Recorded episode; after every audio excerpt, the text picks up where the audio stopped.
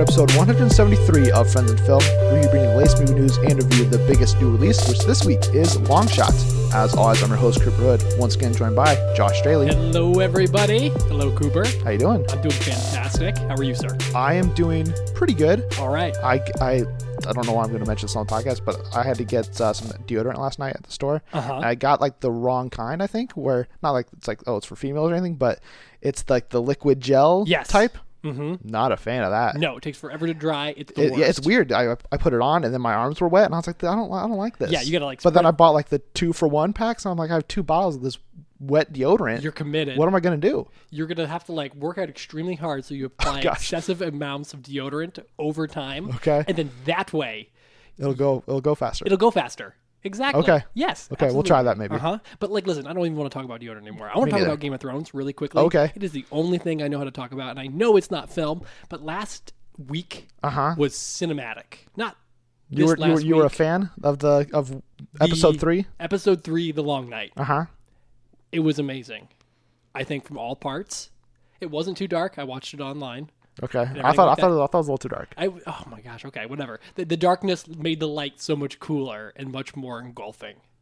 Like I totally agree with all choices. Okay. The entire way through, but ultimately, the Night King is now gone. I mean, spoilers. Yeah, obviously, spoilers but for Game of Thrones. If you didn't watch it then, Which also spoilers for Long Shot, which will oh, as or well. spoilers for Game of Thrones in Long Shot. So if you mm-hmm. haven't seen, That's a review show. I know. But I know. anyway, what did you think overall of the whole? I I liked it. I again, we're I guess spoilers there for Game of Thrones. Uh, I did think it was a little too dark in some aspects where I was like, I I'm not totally sure what's going on with the action, which I get Mm-hmm. could be part of like the Chaos. the chaos that they want to you know show. Um, but I was also a little let I like I loved how the Night King went down, but oh yeah, then Arya's come out of nowhere. Perfect. not getting anything else from him what he wanted like i'm hoping maybe we learn a little bit more about the night king in the final three episodes Mm-hmm. um, or they're saying that for the spin-off prequel show or whatever but uh, that felt a little um, unsatisfactory the way he just so quickly gone Yeah. and that was like oh cool we survived these last three seasons off of R.R. Martin's script Mm-hmm. is, you know, like really frantic. And they're just jumping through everything faster than they had previously. Yeah. And I think it's really showing. yeah i think so That to its detriment, but also like we don't have to wait on the dude to finish two more Sure. books to get everything we we want. but maybe i mean this episode four which will be out by the time you guys hear this episode maybe that like really brings it all home somehow and then we set it up for the last two episodes of the whole Perfect. whole thing Perfect. Can't wait. Hope so. Um, but if you're looking for, you know, updates on actual movies, Mm-hmm. not t- television that's like a movie, um, go to our Twitter at Friends in Film. Um, but also, if you're looking for our reviews, more like Long Shot, you can find those on Apple Podcasts, Google Podcasts, Spotify, Stitcher. But if you can, on Apple Podcasts, please rate and review us. That'll ultimately help rank us, and then we can find more friends of the show. That's right. Now, other than Long Shot and other than Game of Thrones, which- we've both been watching, Oh boy. uh, is there anything else that you watched this week that you want to let the people know about? other than Game of Thrones? yeah, other than Game of Thrones. And did you watch a movie? Anything? No. No? Okay. I started the Bundy Zac Efron Oh, okay. I, I watched it. Oh, you watched it? Yeah. Okay, I'm five minutes in. Oh, so you like just you just started? Wait, don't tell me he's the killer. Uh, I have some bad news. yeah. But okay, um, I got a download from a couple of people that said that it, like it's really like her story rather than his.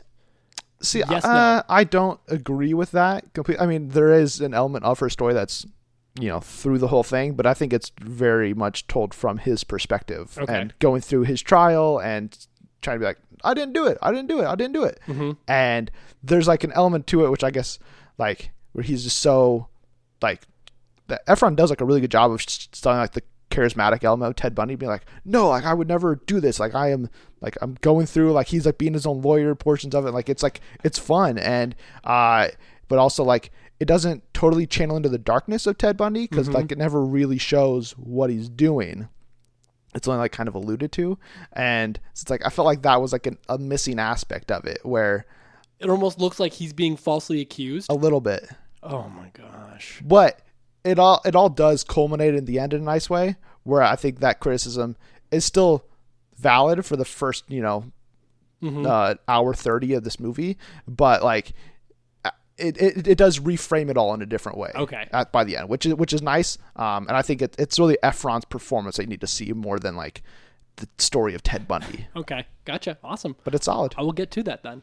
Okay. Um, but other than uh, extremely wicked, shockingly evil, and vile. We both saw Longshot this week. You are writing a review for the website, Yes. which you guys, which you can find on friendsofilm.wordpress.com. Uh, Josh, what did you think of the movie? I thought it was fantastic, and I rolled my eyes at all of this movie before I saw it. I was like, uh, "What? What's Charlize Theron and uh, Seth Rogen? No, come on, like a pre- like a political, pres- you know, presidential love story. Uh, I don't know. That's not my thing." But then I started watching it, and I realized, oh my gosh, this movie is made for me. Like on so many levels. There's some like really specific political humor that you really don't get if you're not like following all of that day to day. So that was for me. I loved it. It was hilarious. But then more than anything, Charlize Theron and Seth uh, Rogen together on screen is awkward and adorable and probably the best thing I've seen on screen so far in terms of chemistry. This It year? was this year, yeah.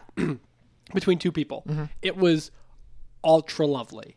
Um, she is like she is committed, um, uh, you know, locked in and really charismatic. And then he just kind of bumbles and fumbles around, but he's also at the same time like witty and like on on that same level. And then where they're trying to like fit together into the the um, world of like international politics and where like the story takes place is ultra fantastic. Um, and the movie gets going really slow. There's an awkward energy where it just can't really find its foot footing. But by the time we get to um, Vietnam or Hanoi, and they really start Yeah. to connect together and like begin the relationship, uh, after like maybe the first 45 minutes, an hour, Yeah. that's when it just becomes a dynamite movie all the way through. Um, in terms of like casting and everything like that, I was pleasantly surprised to see some of my favorites, like Randall Park being some random um, newspaper editor uh, Oh, in there, so he was terrific. Bob Odenkirk plays a president. Mm-hmm. Um, Andy Serkis apparently was this old, Yeah. uh, like uh, Rupert Murdoch, Fox News running like creepy guy. It's it's insane. It is nuts. I did not know this at all until Right. I checked the cast because. I because I saw it a week ago at like an early thing with Mm-hmm. uh, Regal Cinemas and Fandango, and uh, didn't know it was him. And then I was listening to a review ahead of my second viewing, which I did this weekend, and they mentioned oh yeah, and Andy Serkis, and I was like, wait, what? Uh-huh. And then I looked it up, and I was like, oh my, oh, Mm-hmm. and so that totally changed the way I saw the movie the second time. it instantly became funnier. And I even just thought that whole thing was great. Um, and then you can't say enough about O'Shea Jackson Jr. just being himself for the first time in a movie, which is is so good. the best part, I think, or at least the best part detached from the central story. So, and that's why I love all of that. Um, and so, yeah, at the end of the, Bob Odenkirk as the television president, it's it is so so funny. Yeah, I mean, there's only like ten guys who made the jump from you know from uh, TV to film. Mm-hmm. Right. Woody Harrelson, uh, George George Clooney. Clooney, and well, I guess maybe that's it. yeah, and then somebody else gets tossed. Jennifer Aniston. Did- Did, did you you know? though? It was. It was. It was There's a difference between being in a movie and being a movie star. I cannot believe though Tom Hanks did not get a name drop there. Oh, no yeah. love for Tommy T. Tommy H. Wow. I mean, whatever. But anyway, um, this movie gets some love from me. I'm gonna give it four out of five ticket stubs because it's really jumbly in the first part. But once you get into the story and their love and just all of the awkward moments that arise from like the power dynamics between the two and him trying to feel his way through all of that is just too good. Yeah, it, it's it's so good, and uh, I'll, I'll echo a lot of what you said there. The, uh, I mean, it really rides on the chemistry of Charlize and Seth Rogen, and I think both of them, like Charlize, just continues to prove that she can do no wrong, whether she's being in Monster or uh, Mad Max Fury Road and being an action star, or being just like the best like presidential candidate like you can imagine, like boom, here she is, and she rocks this movie, and she's super funny. And I was just like, okay, like I'm I'm here for this version of Charlize. It's like I love every version of her already, but uh, she's great. She looks fantastic in the movie. Like they are really just going out. Like she like and like those uh, uh Paul Scheer and like the other like commentators. Oh, like, yeah, that's right, like, Paul Scheer's on there, too. like, listen, we're only talking about how attractive she is because like she means that much to us. That's how we are, we're respecting her. I was like, that is hilarious. Um, but Rogen is also very funny, and I have to say, a little dapper himself uh, when he when he goes full tux for the the, the recital ball ceremony thing. I was like, oh, okay, Seth Rogen stepping up the game. I like it. Um, but also, I think a lot of the praise needs to be put on the director, Jonathan Levine, uh, who directed movies like 50 50 and The Night Before. And he does such a good job of balancing comedy and emotion. And I think uh, even though there is some I, I can understand where you're coming from with the it takes a while to find its footing.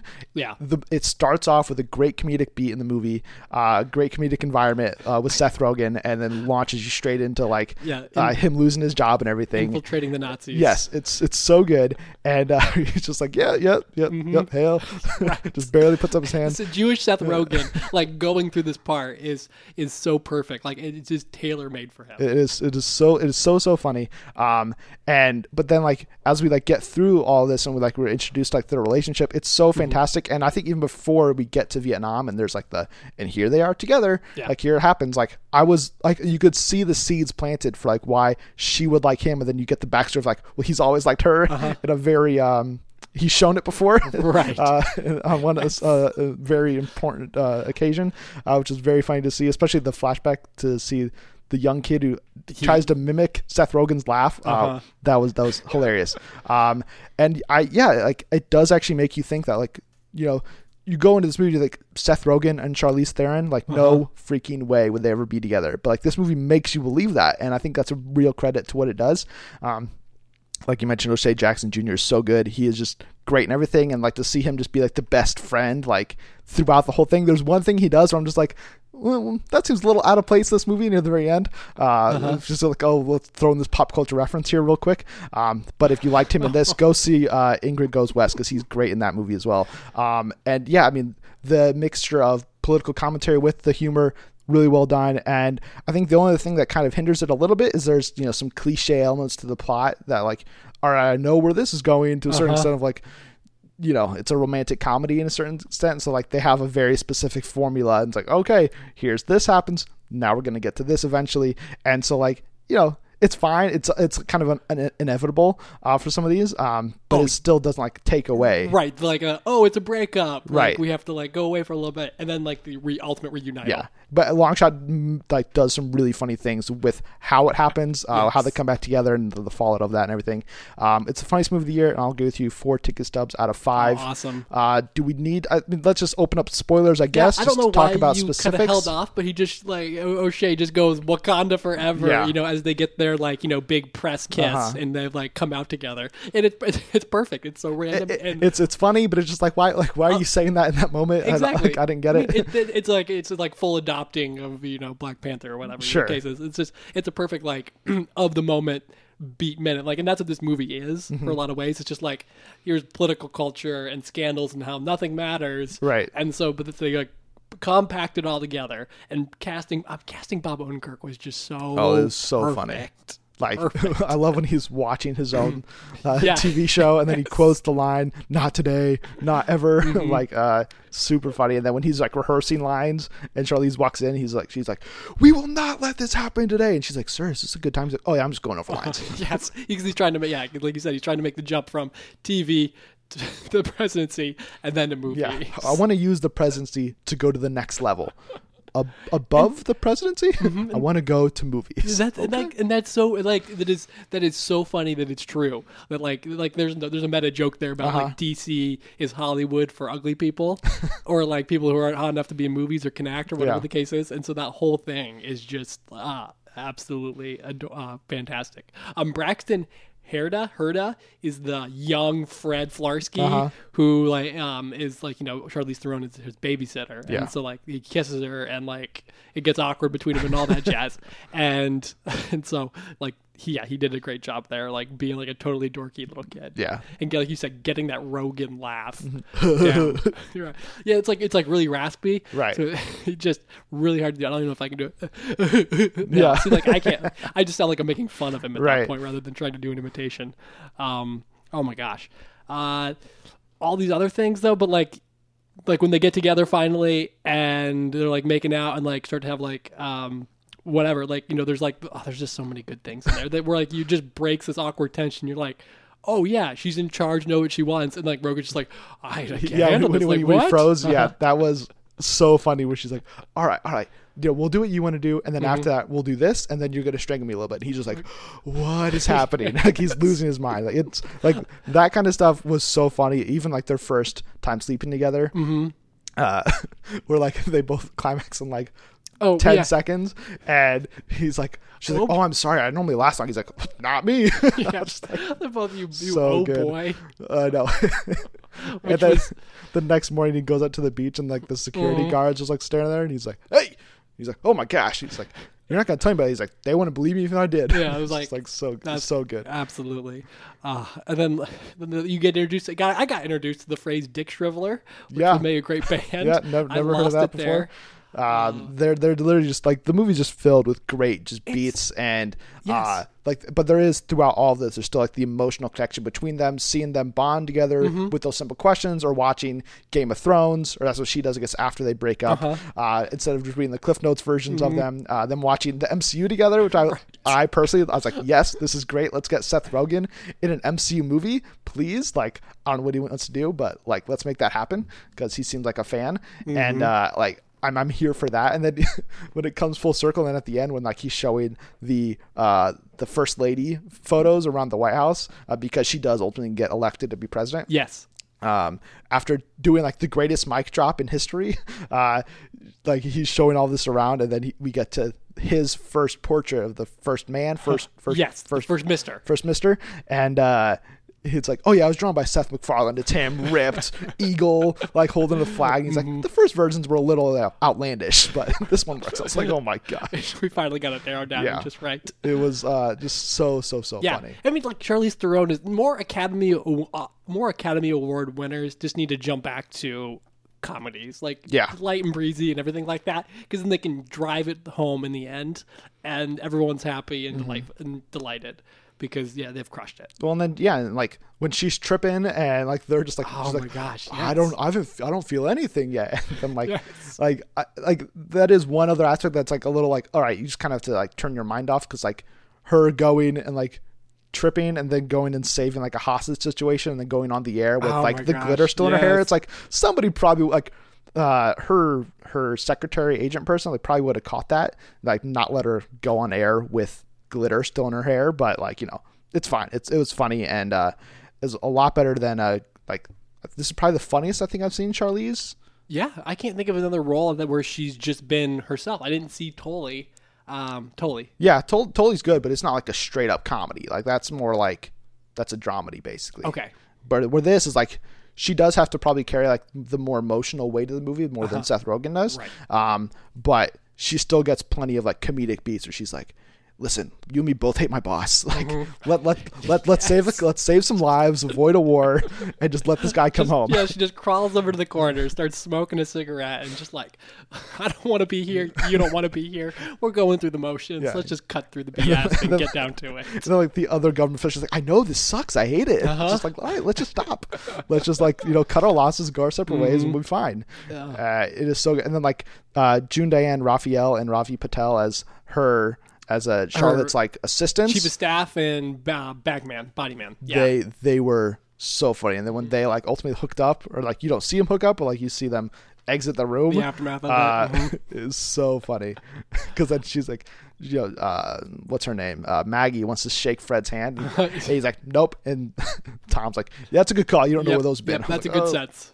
Okay, a little gross. Oh, He's like, yeah. jeez. It's like, how long you guys been doing this for? Well, in there like 20 minutes, but for me, uh, five times. For her, like three and a half. And he's like, I don't even understand the math of that. Yeah, he's like, no, that three and a half is right. That's fair. So But yeah, I mean, it's it's so funny, and like obviously I've already seen it a second time. Will you watch this again at I some will point? definitely watch it a second time. I mean, like, I don't know if I'll go out of my way to watch it, by like by myself yet. I think I need to show it to somebody. Mm-hmm. Yeah. But then maybe like at the same time, maybe it will be a comfort movie. We'll see. Oh yeah, I think it's definitely think one it's of those there. that like you can just like, you know, I'm just in need of a laugh. I'm gonna throw on long shot, and have a really good time, and move on. Yeah, I have not yet replaced Pitch Perfect as my go-to movie yet. This certainly seems like it. That and 500 Days of Summer, like right there, building some stacks. This could be that third one for me. Okay. that's for sure.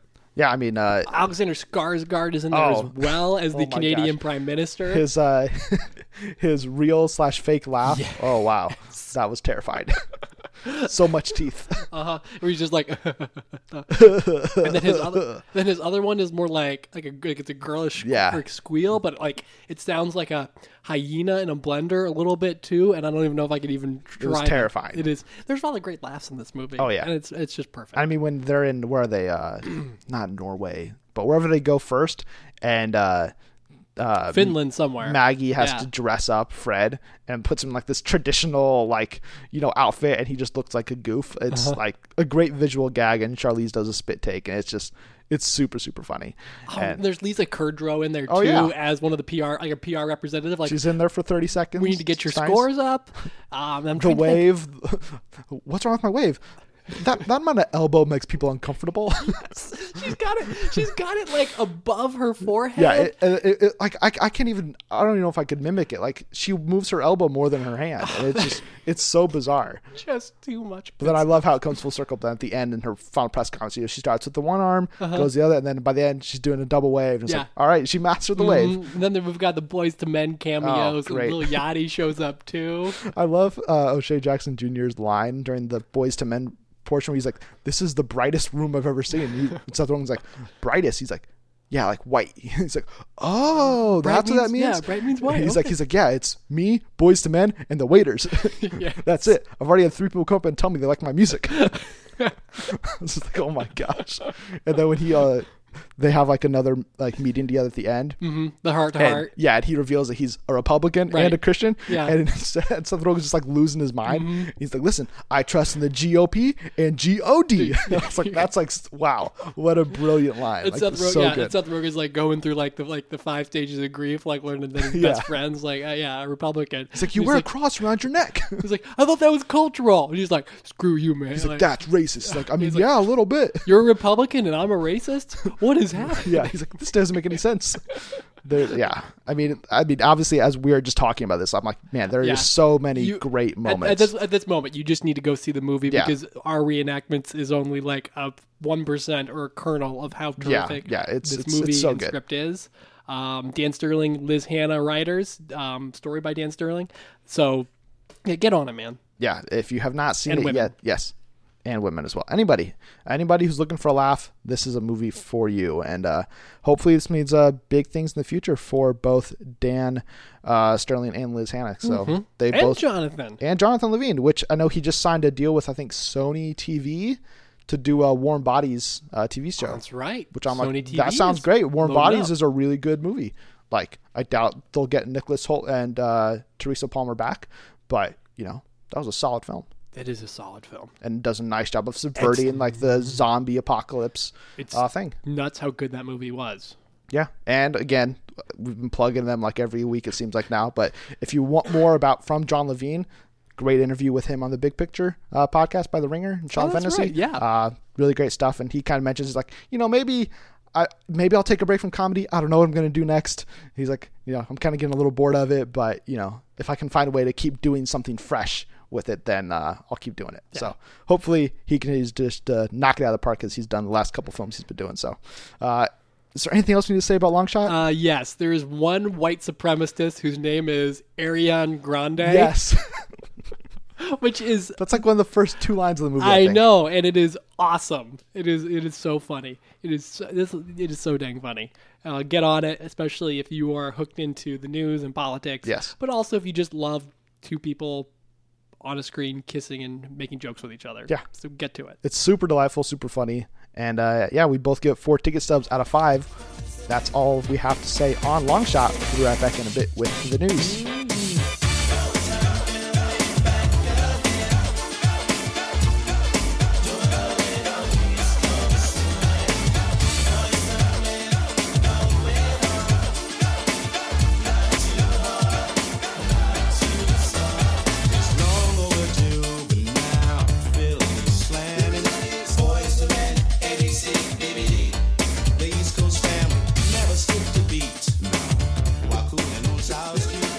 And we're back with the news, and as always, we'll start with our three main topics this week, starting with a Sonic the Hedgehog story. It's got, it's really a combination of two stories because we got the first trailer this week for Sonic the Hedgehog, and uh, to put it lightly, was divisive online with the reaction to uh, what was shown. All hell broke loose concerning the trailer, Cooper. Let's not let's not over and understate this here.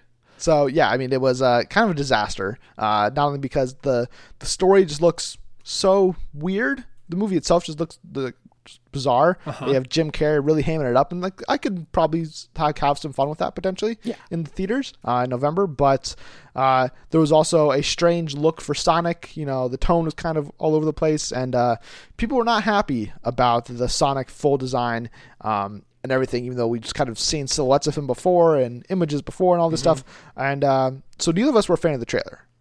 Yeah, well, it just it's not like that. It, I wasn't a fan. The movie is not for me. It's a very specific thing, Mm-hmm. and it's not for me. It's for kids ten to fifteen. Uh, I would probably say it's younger. Okay, yeah, because like Sure. I yes, I, I played Sonic games as a kid. Mm-hmm. Don't have that strong of a connection to him uh, or the or the, the franchise history or anything. Um, but then you like you see this trailer and they're they're clearly not trying to go with like what Detective Pikachu looks like they're doing. Like they're bringing in hardcore fans, really celebrating the world and doing like they're doing like Alvin and the Chipmunks Smurfs type thing. Where they're like, all right, Yeah. let's take Sonic from his world and bring him into our world. And like he even mentions like he's from a different world. I think. yes, Um, so he's like an alien, or he's traveled to a different dimension. I don't know. It, it's weird. And um, but like this movie to me screams like this is like for like eight and under. Like you're going like this is like a G-rated movie, and you're just like really trying to get like the like brainless children just to watch this. Like, Okay. Oh, Sonic, he's blue, he's fast. Oh, that's cool. uh huh. Like that's it. Yeah, uh, uh, very fair. Um, and like it reminds me of the movie Hop with all, Yes. which also With stars James James, Marsden. Marsden, and it's just like it that that's where it looks like it's going. And like I am going to be here for the um, hamming it up Jim Carrey Mm-hmm. do- as Doctor Robotnik. I think he's killing it there. He, look, he looks he looks I fine. miss that guy. Yeah. So I'm ready for that. I'm happy that he's gonna, you know, jump on the scene for that or whatever the case is. Um, but with that said, like the design of Sonic was definitely like jarring to see, but they made like they went for like realistic, Right. um, spiny. I don't even know what Sonic is. A qu- uh, he's a hedgehog. He's um, is he a marsupial of some kind? He's a hedgehog. Wha- oh yeah, hedgehog. but what kind of? Okay, I'll Google that later. But anyway, point is, like, it's a very specific design choice, but it's clear, like, clearly for the real world, not for like the video game version of Sonic. Right. Like he doesn't have white gloves. He has white hands. yes, right, yeah, exactly. And so, um, all that said, I was like fine. I was like, okay, right. but whatever. Like Ben Schwartz was, like, you know, maybe the weirdest choice of the whole thing. I Yeah, think, it's kinda weird. overall, not the Sonic design. But of course, the controversy now is That he looks people weird. hated it. Yeah, People, people hated the look, uh, whether the, the, the design, his separated eyes, his teeth. That was a big point of controversy for people that he had human looking teeth, which I was like, I didn't even notice that until Mm-hmm. it became a thing. Um, and yeah, like I thought, like I don't know, I felt like I it was expecting this design because we, we'd seen it before and like leaked images and the silhouettes of him and stuff. So I was like, all right, like this is like what I expected Sonic to look like, I guess. Um, but like you know, Twitter and the rest of people online were not having it, and uh, they've been heard and they're getting their way. It looks like because director Jeff Fowler, um, kind of you know crazily revealed on Twitter this week that the design is going to be completely overhauled for Sonic, and they're going to make changes and still do this all in a time span of six months before the movie hits theaters in November, um, which is like unprecedented. Like net, like we're not talking about just like complete like makeover of a of a character, a CG character. We're talking about like you have to recreate the entire design of a character, uh, redo all the CGI on this character for every shot he's in, which I'm assuming because he's the title character. There's a lot of them. Yes. Um, and then from that point on, uh, marketing has to be changed. Mark like they like are probably going to rip this trailer that's already out there down eventually, and put up a brand new one with the new look. And but like there's also like promo materials, there's posters, there's toys that are probably being made for the movie, um, and packaging that has this current Sonic look on it, which are all going to have to be either scrapped or redone, or just have to be pushed out anyways, and not be an accurate representation of the movie. And I think this just opens up just the floodgates of like, well now like people online are going to think, well, you know, we got them to change the look of Sonic, so what else can we get them to change? Mm-hmm. And we're just to like, like this is such like a dangerous precedent for them to be like, all right, people online don't like it, let's change it and not stick to our vision and see if it works or not in the context of the movie because Yeah. we are still six months out. So even though the design could look a little weird now, like the CGI would still probably improve ahead of the release. And so maybe come November, we're like, you know, it took some getting used to, but like he looks fine. Mm-hmm. And but now we're we're in a state where it's like you know we're just completely doing this thing over again. Yeah, I don't like giving internet mobs wins Like a lot of the time, like especially when it's something that d- just does not matter at all. Right. Saw it like I did the the my childhood thing. Like I could hear the Ghostbusters squeals and screeching from like the very same people. You know, uh, with the Paul Feig movie Yeah. here, and that that's what it sounded like and felt like. I'm like, sure, different design. It's Sonic for like the real world or whatever. Okay. Like I'm sorry it wasn't like exactly like what like you know the video cartoon character or whatever. Um so yeah, it's just like one of the, the eye rolling things. Like that said though, and I, I, I hate to admit it, I can't unsee um the like the redesign um done by Edward Pun. Have you seen this? Like the like where he just kind of like turned it into the Sonic I remember. Right. Where you and I like played in video games all across. Sonic Heroes is the best one. Um, and so I'm like, oh, that looks better. And then it's I just so I hate myself for like being like, oh yeah, that does look more fun. But yeah, I do I do understand like how awful that is to get slammed for your 18 months of work. Well, right, uh, and like there's been like see like you know visual effects houses that have been like mm-hmm. working away, doing a lot more than just the footage we've seen in the trailers. All that work gone. They have to redo everything now, which they're probably not going to like. Studios normally don't compensate for this kind of stuff. Like they'll just be like, "All right, here's the new design, implement it, make it happen. It has to be done by this point," and like that's just kind of how Hollywood works. So like all these like visual effects artists are going to get kind of screwed over in this process, just to make a couple people happy who it seems like this Sonic controversy is a lot bigger than it really like will actually end up being because Sonic's not a hundred million dollar opening weekend movie. It's like going to be like a 30s to 40s probably, and uh, like if that, and like there's no way like all these people who complain about the movie are going to see it anyways, even with a fixed design. So like you're really just trying to appease the public. Most of them who probably won't go see this movie anyways. So it just feels like a lose lose for Paramount. And who's to say that now they've changed the design once already, if they don't change the mm-hmm. release date, like we're we're like really working under a time constraint to get this done on time. But also, what happens if like in a month they release a new trailer with the updated look and people still hate it? Do you change it again? Or do you go back to what there was before? Because people are like, well, okay, well, this one's worse, but like, we like the other one better. Right. Like now we're just at a point where like this Sonic movie is now just trying to appease the public, which I guess like in a certain extent all movies are. Like you want people to like them, mm-hmm. but you can't just like continue to change things just because people cry foul about them. Right. Like you at a certain point you have to stick to your guns, and if you're not going to do it now, why would you do it later? If like people still hate it. Yeah, I would just love. I would see the thing is like I, want to know what that the, the choices of this Sonic are. Like I would love to get like the director talking to Polygon about you know all the nitty gritty stuff about like why they chose the design language they did and all that stuff for the Sonic. That's gone now. Um, so yeah, it's just like really. I don't know. It's just it's not like a big deal, but at the same time, I'm like, oh great. Like you said at the top of the segment, like people are just gonna be shouting like, oh, what else can we change now? And it's like, listen, Paramount bowed to you because Paramount's spineless, maybe I don't know, but it's just sort of like, okay, that's it. You Yeah. know, Sonic, sure, not a movie we care about too much or whatever the case is, but it's just sort of like, it's all the movie. It ultimately doesn't matter. But the work and how you go about treating people in light of like asking to get it changed does, and so I think that's just the really big, the bigger problem here. Yeah, I just don't like the precedent sense of all right, well, people online don't like it, so now let's change it. Like, stick to your guns, stick to your vision, and if people still don't like it, that's on you to begin with. But like, I don't want like Hollywood movies to continue just be like, all right, well, people, there's a certain section of people online who don't like Mm-hmm. The this. yes. let's change it. And the, to your point earlier, the, the the audience for this movie is not on Twitter. No, Calm the heck down. Yeah, like if you're thinking like, oh, we need to appease the, you know, the people in their late 30s, early 40s, it's like okay, like maybe you want like some of that nostalgia, but like that's clearly not what you're going for with like how this movie's being presented at this point. Yeah, you're every- going for campy, fun, mindless entertainment. Every other choice is for that demographic, but I guess this one apparently. yeah, because they're not they're not even going to care. I mean. You see movies like Ugly Dolls hit theaters, or you know, like whatever. Like people, like kids, are like, oh, those are like cute little things. Like, Uh-huh. yeah, those are my new favorite th- like characters in the whole wide world. Th those same kids will probably have the same exact thought about Sonic, whether he looks like he does now, or he gets a design change, or his third design change. Like it doesn't matter. So I don't know. I guess we'll see how Sonic looks in the future, and uh, if it is an improvement, if this movie gets delayed, which really I think it should, you should delay this movie, Paramount.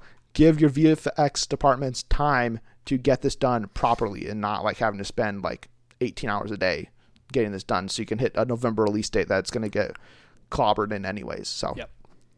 Those are our thoughts on Sonic. Let's move on to Bond 25 because uh, last week we did a full spoiler episode about Avengers Endgame, which meant we neglected all the news from the past week. So uh, one of the things we missed was the Bond 25 cast and plot details uh, that were officially announced last week uh, that confirmed that in addition to Daniel Craig returning to star as 007 one last time, he will be joined by Ben Whishaw, Jeffrey Wright, Naomie Harris, Ralph Fiennes, Léa Seydoux, and Rory Kinnear are all returning to the franchise as they have in the past, um, as well as the confirmation of previously reported characters um, of Rami Malek and Billy Magnussen joining the cast as well. Um, in addition to those, we also got word that Ana de Armas, Lashana Lynch, Dali Benssalah, and David Dencik um, have also joined the film. So we have a cast for Bond 25, a lot of returning cast members that we love, a lot of new faces that we love as well. Um, and then they also gave us a plot description, uh, which is, quote, Bond has left active service and is enjoying a tranquil life in Jamaica. His peace is short lived when his old friend Felix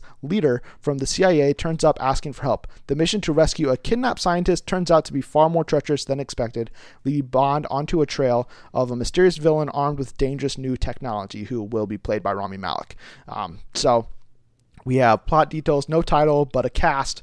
Josh, are you looking forward to Bond 25 more now that these details are out there, or the same as before? Yeah, I am looking for. I'm I'm looking forward to them in all of the ways now. Um, we got an IMAX camera announcement with this thing too, so which I think they've done before for Bond, maybe for a couple sequences, but not totally. Is Like, the whole thing in IMAX? I don't know if it'll be. Oh, probably not. No. Because I think they're filming like the big action opening set piece right now. Yes, So perfect. Which I imagine that's what IMAX was touting with I'm the assuming. clipboard photo or Yeah. tweet and whatever they did. But anyway, um, I'm assuming Jeffrey Wright is Felix. Yes, I'm that's correct. Guess. Okay, awesome. Uh, and so yes, I am just excited that Cary Fukunaga is still attached. Right, it's He happening. Cast his movie, and they're not going to undo it at all until it's, until it's like the editing bay. And like they throw someone out and put someone else in because like whatever he's done. And i am so stoked for that. It sounds like a classic james bond movie again. Like that plot is so video gamey. And like go to the jungle and get this scientist. Perfect. That's exactly what it sounds like. Like that's like james bond movie you know like of the classic Uh-huh. order. And whatever they scale it out to um that's what I'm most excited for. And we talk about Phoebe Waller Bridge as well. yes, she is. Uh, she did a punch up on the script. Yes. So it's going to be like funny and witty too. I mean, in the in the in the best way because she's the best writer for British television and probably all of television, I think, right now. Um, and then you go down that cast list, and we're gonna have so much fun. Ana De Armas, Billy Magnussen, who's just getting into everything. Lashana Lynch, um, who was terrific with Captain Marvel, and so yeah, I am just absolutely stoked. Um, Naomi Harris being back, Ralph Fiennes, but also Rami Malek is Yeah. there, He is. and I'm excited to see what Cary does with him because he's great with weird, Mm-hmm. and Rami's ready to do weird all the time. Right. I mean, that's that is one thing I'm most interested about this movie is uh, what they're going to do with Rami after you know he became such a big sensation thanks to Bohemian Rhapsody. Mm-hmm. Um, his name is a lot more recognizable. I mean, he won the Oscar, Best right? actor. Yes. Yes. Um, so he is kind of on like the top of his game right now. So how heavy of a villain a presence do you have this movie? Is it like 50-50 split or is this like 60-40? I mean, I'd love it if he is like in the vein of what Javier Bardem did Yes. with uh, Skyfall because he was so good in that movie. And I think that Rami has the talent to channel something similar to that if that is ultimately where they go. Um, there was I don't I think I don't remember where I heard this. There was some rumor that the villain of Bond 25 uh, was going to have robotic arms. Yes. Uh, so if that's what Rami like is, and he's like, like I don't know if he's half cyborg or if he like has there is a like, half cyborg Bond villain, so like that would be fascinating to see. Uh, they go this route. There's also I think rumors still out there that um, uh, the guy from Spectre will return um, as Christoph Blofeld, Christoph Waltz. Uh, Yeah. yeah. So like, there's a there's the possibility that this movie is really going to tie this whole thing up really nicely, potentially for the Bond era of Bond.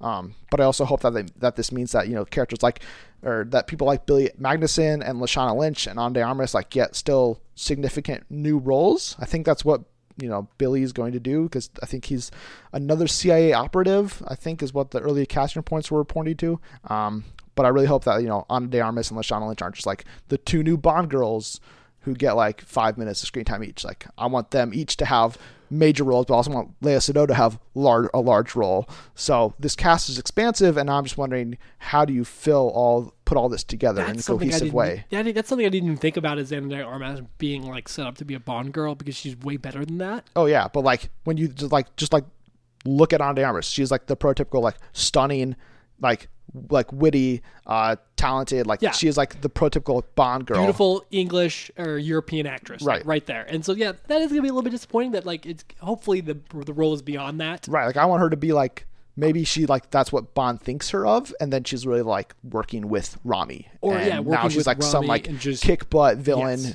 uh, who gets so. like a standout action sequence. Yeah. Because Anna's great. and She needs to be in everything. Right, and like right, like I mean, Blade Runner twenty forty nine. If you have not seen, Oh my yet, gosh. She's the emotion of that movie. Well, um, up until you get Harrison Ford, and so yeah, getting her, seeing her relegated to something lesser in Bond, but I mean, also a part of something bigger too. So it could be a springboard. But Right. Hopefully, something in this movie leads to something better. I mean, she'll have. I think she'll go from Knives Out to this. That's right. She's in So, Knives Out. whew, uh, could be a nice little one-two punch Where's for the trailer Anna. for Knives Out? I don't know, Ryan. I know you're listening to this. Probably not. Uh, Rian Johnson, if you're out there, please give us a trailer Get with for Knives Out. We are dying for one, um, especially because the CinemaCon footage apparently went over really well with people who saw it there, and so I just need to see you know Chris Evans and Ana de Armas and this whole crazy cast just like really hamming it up in a murder mystery because that just sounds delightful. Um, but we also have a surprise piece of casting for Hobbs and Shaw, which comes out this August, um, as that hashtag show reported that Keanu Reeves John Wick himself uh, secretly joined the cast of the movie during production. Um, it is only going to be a small role, apparently, if this is true.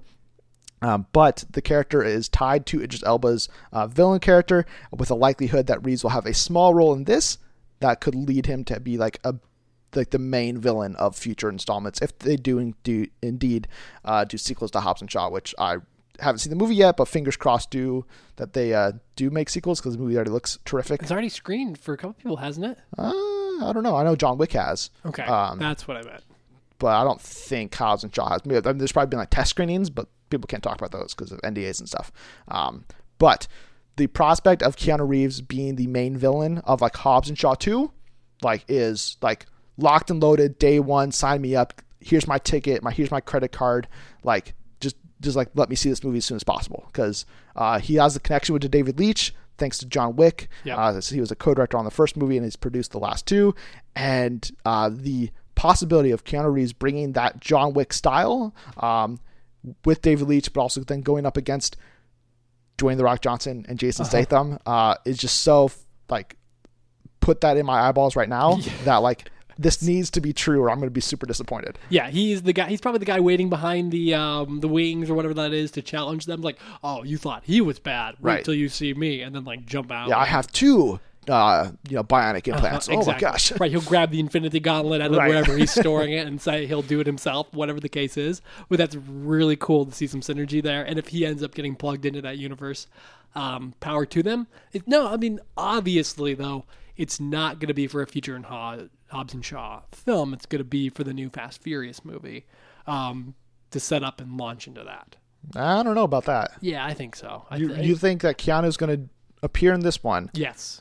to set up being the villain of like 9 or 10? Yes. Yes, absolutely. I don't think so. Totally. Totally. No way. Yeah, he's Cuz got like to have something to do after John Wick. Yeah, but like The Rock and Vin Diesel like don't like each other, so I don't think that like The Rock's not going to be a nine, and so I don't think you get like Keanu to be in like your movie for a small role, so then Vin Diesel can have him at the forefront of his movie. total corporate synergy. I don't know. Doesn't got to say in it.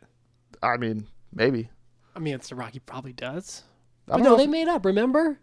Did they? Yeah, that's true. I don't buy that for a second. Like I think I think there's still some beef there. So uh, I'm, I want to check to see if he is a producer on Hobbs and Shaw, Dwayne the Rock Johnson. Oh, of course he is. because he he produces a lot of the stuff now, but I'm not totally sure if he actually has, like, if he was able to snag that for Hobbs and Shaw. I'm pretty Uh, sure. He did, yeah, yes, he does. He is a producer on that, so uh, he does have some say in it. So, uh, and again, I don't see Keanu. I mean, Keanu fits the bill of like those mega stars that the main Fast and Furious franchise has been going after. I mean, they had Charlize Theron in the eighth installment as their villain, and I think she was kind of set up to be like somebody like a like there was somebody else still above her potentially, so maybe that is Keanu. But I'd much rather see Keanu be in the Hobbs and Shaw corner of the universe than the main Fast and Furious That's universe. That's right. That's right. She jettisoned. We have not heard a single word from her yet. I'm glad No. they didn't like axe her off though. I think there were rumors that she was going to be in Hobbs and Shaw at one point, right. but then those were like, you know, that didn't become anything. So maybe they replaced her character with Keanu Reeves, and that's the set for the future. Or I they're don't know. setting up a syndicate for them all to take down in the Hobbs and Shaw expanded universe. Maybe. And we're going to talk about expanded universes on the big question this week. That's right. Uh, which will drop on Wednesday. So be on the lookout for that. Um, but yeah, I mean, Keanu Reeves in Hobbs and Shaw or Hobbs and Shaw 2, or even, I guess, if it has to be the mainstay Fast and Furious franchise, fine, whatever. Uh, just more Keanu all the time. Please. That's all we need. So uh, let's move on. to ticket or skip it here. And again, we have two weeks of trailers to you know pick up on. Uh, so we have two tickets each to give out this week, uh, and our candidates to give our tickets to are the first trailer for Gemini Man, the final trailer for Godzilla King of the Monsters, uh, the second trailer for MIB International, the first trailer for Twenty One Bridges, the second trailer for Late Night, and the first trailer for Crawl.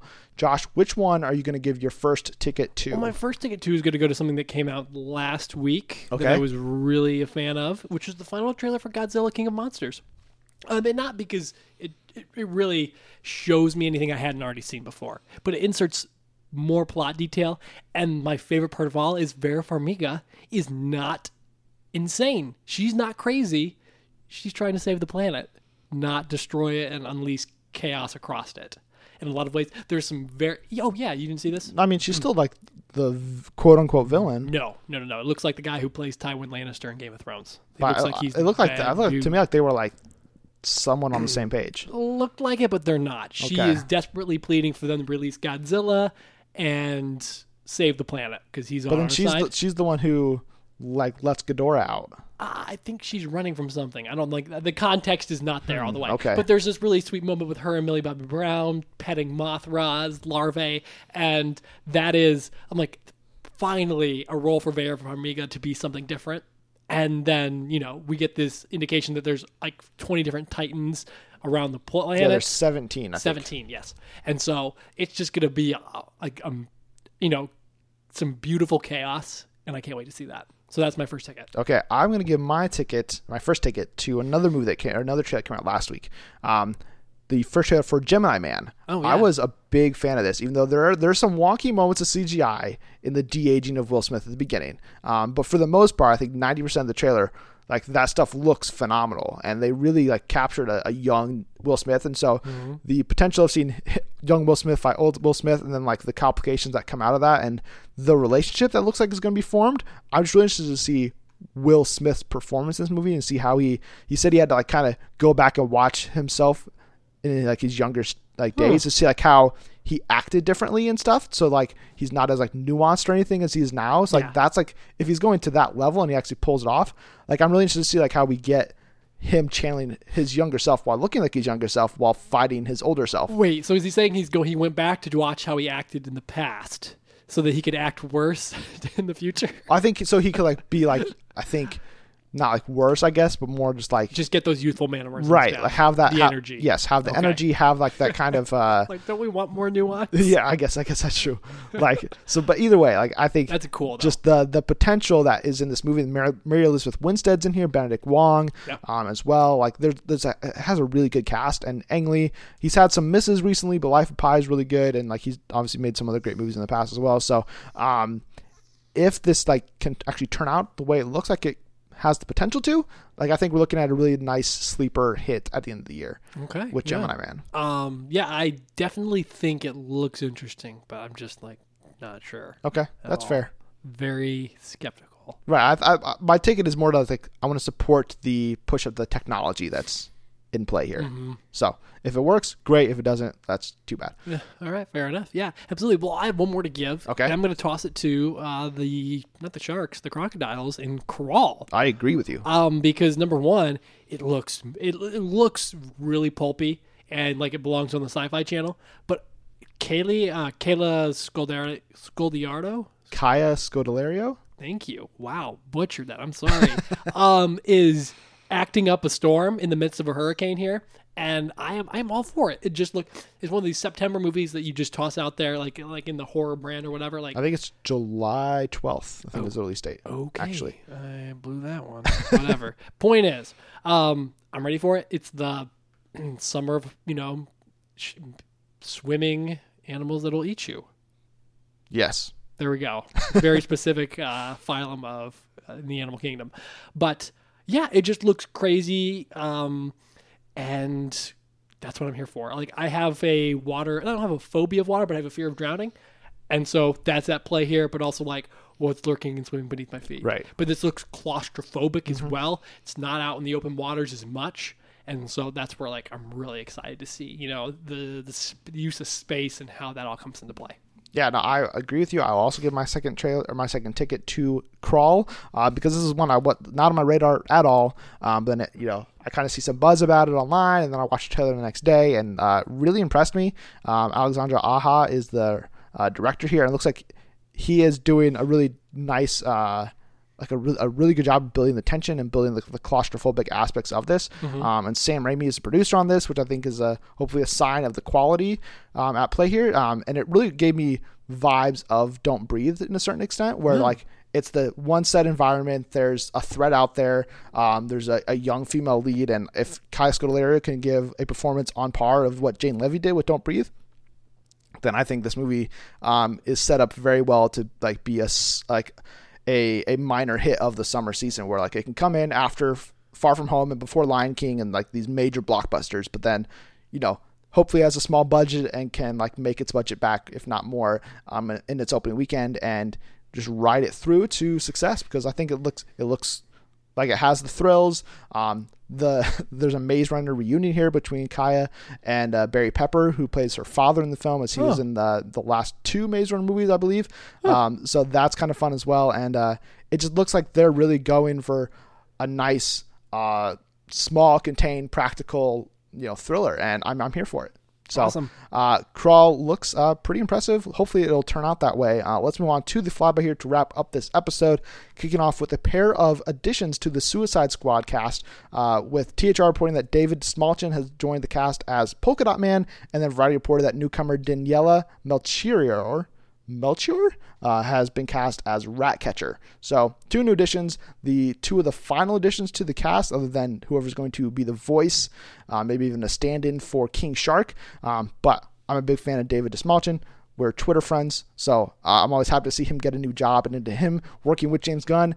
I think uh, is a fascinating pairing. And uh, I don't know anything about this other uh, the girl who's going to be playing Ratcatcher. Don't really anything about the character of Ratcatcher, so I am leaving that one open to James Gunn's eye for talent and for characters to uh, make her a new standout favorite character of the DCEU. Yeah, awesome. Uh, likewise, too. Like I have no experience with any of these people yet, um, other than David. Like, Yeah. and I just, like I said, I rewatched Ant Man last week Uh-huh. actually, after watching Endgame, and so I'm like all up on David Dastmalchian again, um, as like Polka Dot Man, however weird he is for for Ratcatcher. Have to wait and see, Mm-hmm. but definitely excited. Yeah, I mean, there were rumors that Isabel Moner was up for the role, and I'm a huge fan of her, so I maybe would have liked to see her get that role just so, like, she's, like, is, like in a big comic movie. But, you know, that means that, I hopefully this means that Daniela's, like, audition was that much more impressive. She was able to beat out somebody like Isabela. So, Yeah. uh, if that was true, hats off to her. Um, big role for her to get as well. So uh, we also got a report from Making Star Wars, uh, not about Star Wars, but actually about the other Lucasfilm franchise, Indiana Jones, uh, that Dan Fogelman has been hired to rewrite the script for Indiana Jones 5, uh, which will uh, is said to be tackling a brand new premise that is different from what Jon Kasdan previously had written for the film. So it's not just a, a small rewrite. It looks like this is a page one overhaul for the concept Indiana Jones 5. Um, that's a little worrying for me because it doesn't seem like they know what they're going to do with this movie. Um, but then also Dan Fogelman most recently did Life Itself. He does This Is Us. You know, he's done some fine anime movies in the past, like Tangled or Cars or um, Bolts. Like he's he's done some fun things in the past, but he seems like a an odd choice uh, for Indiana Jones. Yeah, but he's also done Fred Claus and Me, Earl and the Dying Girl, both movies. He did are- Me Earl and the Dying Girl. yeah, or he's listed. He's got a credit on it. I don't know his, the extent of his work, of course. WGA doesn't give us too detailed of a breakdown on you know what they write and things like that. But he's also got Crazy Stupid Love on there, and these are all fantastic movies um, in some ways. So I'm certainly there for that. Uh, he was a producer on Me or He I'm a Dying Girl. Producer, okay, so that's not the same thing. And No, I mean all. He's still attached in some ways, but I mean, yes, Crazy Stupid Love. That's a good. It's hilarious. yeah, good all the way through. So, um, what he's doing, I don't know, but Lucasfilm and Disney seem to like him. So, sure, why not? I mean, I don't know what the premise is going to be, but No. maybe they've got to get moving a little bit because this is going to be the movie that headlines the no Star Wars break that's uh, upcoming rapidly. So, Does it still have a that. 2021 release date, or is it 2020? probably 2021. yes, it is 2021, and it'll be the passing of the torch in some ways. Yes, I would assume probably. So maybe that's worked into the script somehow. That's why they're having to redo it. I don't know, but when you write when you write Oscar Isaac into a movie, you got to start from scratch. That's true. That's true. If that's the reason why, I'm all here for it. Um, we also had a report this week that was shared by The Wrap that Warner Brothers has set a November 12th, 21 release date for Fantastic Beasts 3, where they also confirmed that the five movie plan is still intact, even though Fantastic Beasts, The Crime of Grindelwald, kind of sunk at the box office and with critics and with audiences. Um, so Fantastic Beasts 3 is on the way in two years. Yeah, cool. Great. Yeah, Don't no. really care. Yeah. Um, apparently, there's some mixed emotions at Warner Bros. on whether or not to bring Johnny Depp back as Grindelwald. I would say kick him to the curb. If the abuse allegations against uh, Amber Heard are indeed true, which it seems like that's an ongoing saga in and of itself. Um, but I mean, at this point, you really got to sell me on where this thing's going for the next three movies uh, of stuff before I really care even about what's happening with the third movie in itself because the second one's left such a bad taste in my mouth where I don't really have any interest going forward. Yeah, this is just going to be a thing that's happening now. I don't care anymore. Yeah. I mean, at least it's not coming out like next year. Like I get like another year. Oh to yeah, wait. there'll be a, there'll be a, there'll get- be a reprieve yeah. from the awfulness. Yeah, I'll, like I'll, I'll I'll wash out my mind a little bit probably, and be like, oh yeah, this is back. Great. Um, but we also had news this week come from Deadline, where they revealed that F. Gary Gray is set to direct a Saints Row movie adaptation, which will be written by Derek Kolstad, who previously wrote all three of the John Wick films. So uh, I've never played the Saints Row video games, but in an era of Hollywood trying to just find like the first perfect video game movie, you know, the pairing on paper of F. Gary Gray, the director, and Derek Kolstad as a writer, doing a open world, like you know, uh, action adventure or like action adventure, I guess like I mean, distilling this open world action adventure into a movie plot that's like coherent and cool Uh-huh. and stylish. Yeah, for sure. yeah. I mean, I've never played the games, but like their pairing, and it's hopefully enough to get get this thing over the edge. regardless of property title. Yes. but they bring the Saints Row aspect, which you just you just need something to option anymore. Like you just got to have something. You can't come up with something that's like this. You should just Right. option it. So that way you can go full bore with whatever you got. These are two people that look like they can get it. I took a look at some screenshots and some video gameplay of it real quick before we started, and it just looks like the mood of John Wick. So maybe that's what the thing is. Like we need something else. John Wick's going on hiatus for a little bit. So That's yeah, true. Here you go.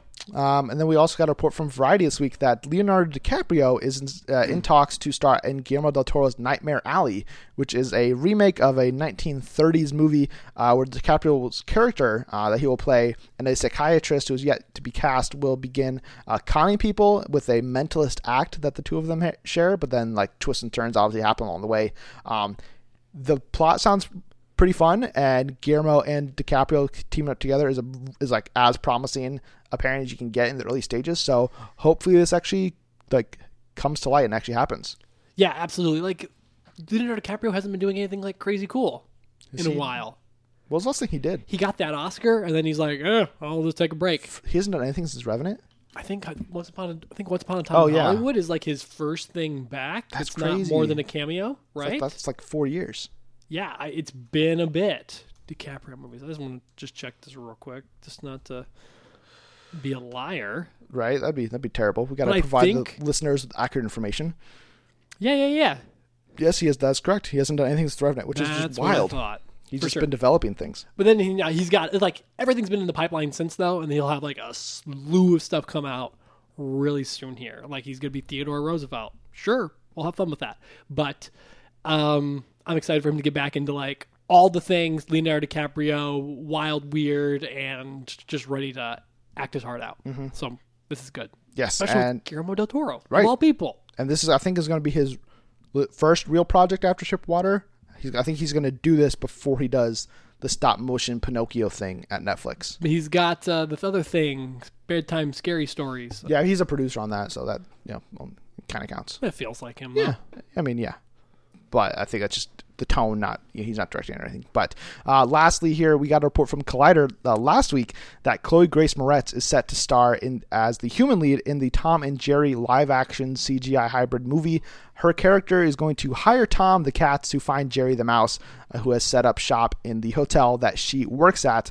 So the premise sounds, you know, as simple as can be for a Tom and Jerry movie, and I- think it's interesting that Chloe Grace Moretz is going back into the family-friendly, you know, genre, like kind of high-profile, big blockbuster potential movie where she hasn't been doing that the last several years. So, um, uh, hopefully, this turns out good for her. Yeah, absolutely. Like, uh, I'm Tom and Jerry premise is still wild to me, but there's not you're not going to get a more delightful, like cheery, sunny actress to jump into your movie and have fun with a bunch of cartoon CGI characters. Right.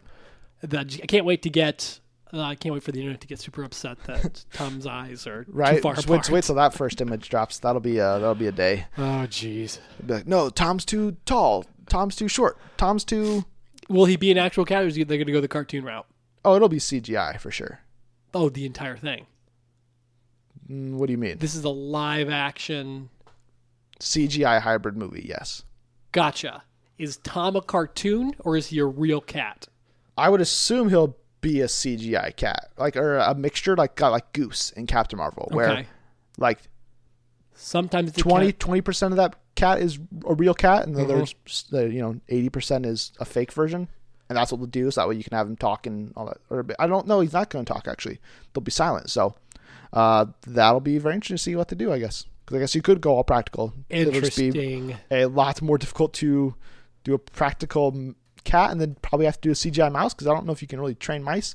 Uh, but either way, uh, Tom and Jerry is coming out eventually, and we'll talk about more whenever we get more info. Um, but in the meantime, that is all we have for this episode. Next week, we'll be back with a review of Detective Pikachu, uh, which has its first reactions out. They seem to be mainly positive, but a little mixed as well. So uh, I'm still looking forward to this quite a bit just to see what we get in terms of the story. The the uh, the world that they're setting up there uh, looks to be fun and uh, filled with Pokemon. Even though I'm not a Pokemon fan, uh, really, uh, it just seems like it has that nice electric energy that I'm looking for Yeah. at this point. Nice Yeah, yeah. Pikachu thing there. Gotcha. Same here. Um, I'm just interested to see like what this actually is because it looks fun. Mm-hmm. It looks like it could be the next big thing in terms of franchises. We will see. Yeah, uh, I mean, you previously predicted a two billion dollar. I could see it getting there in I'm- its run. I, I don't could- know if I'm that far, but it probably will cross a billion. I, th- I think a billion for sure. Um, and I, even though I think at one point I was probably like, you know, it'll probably get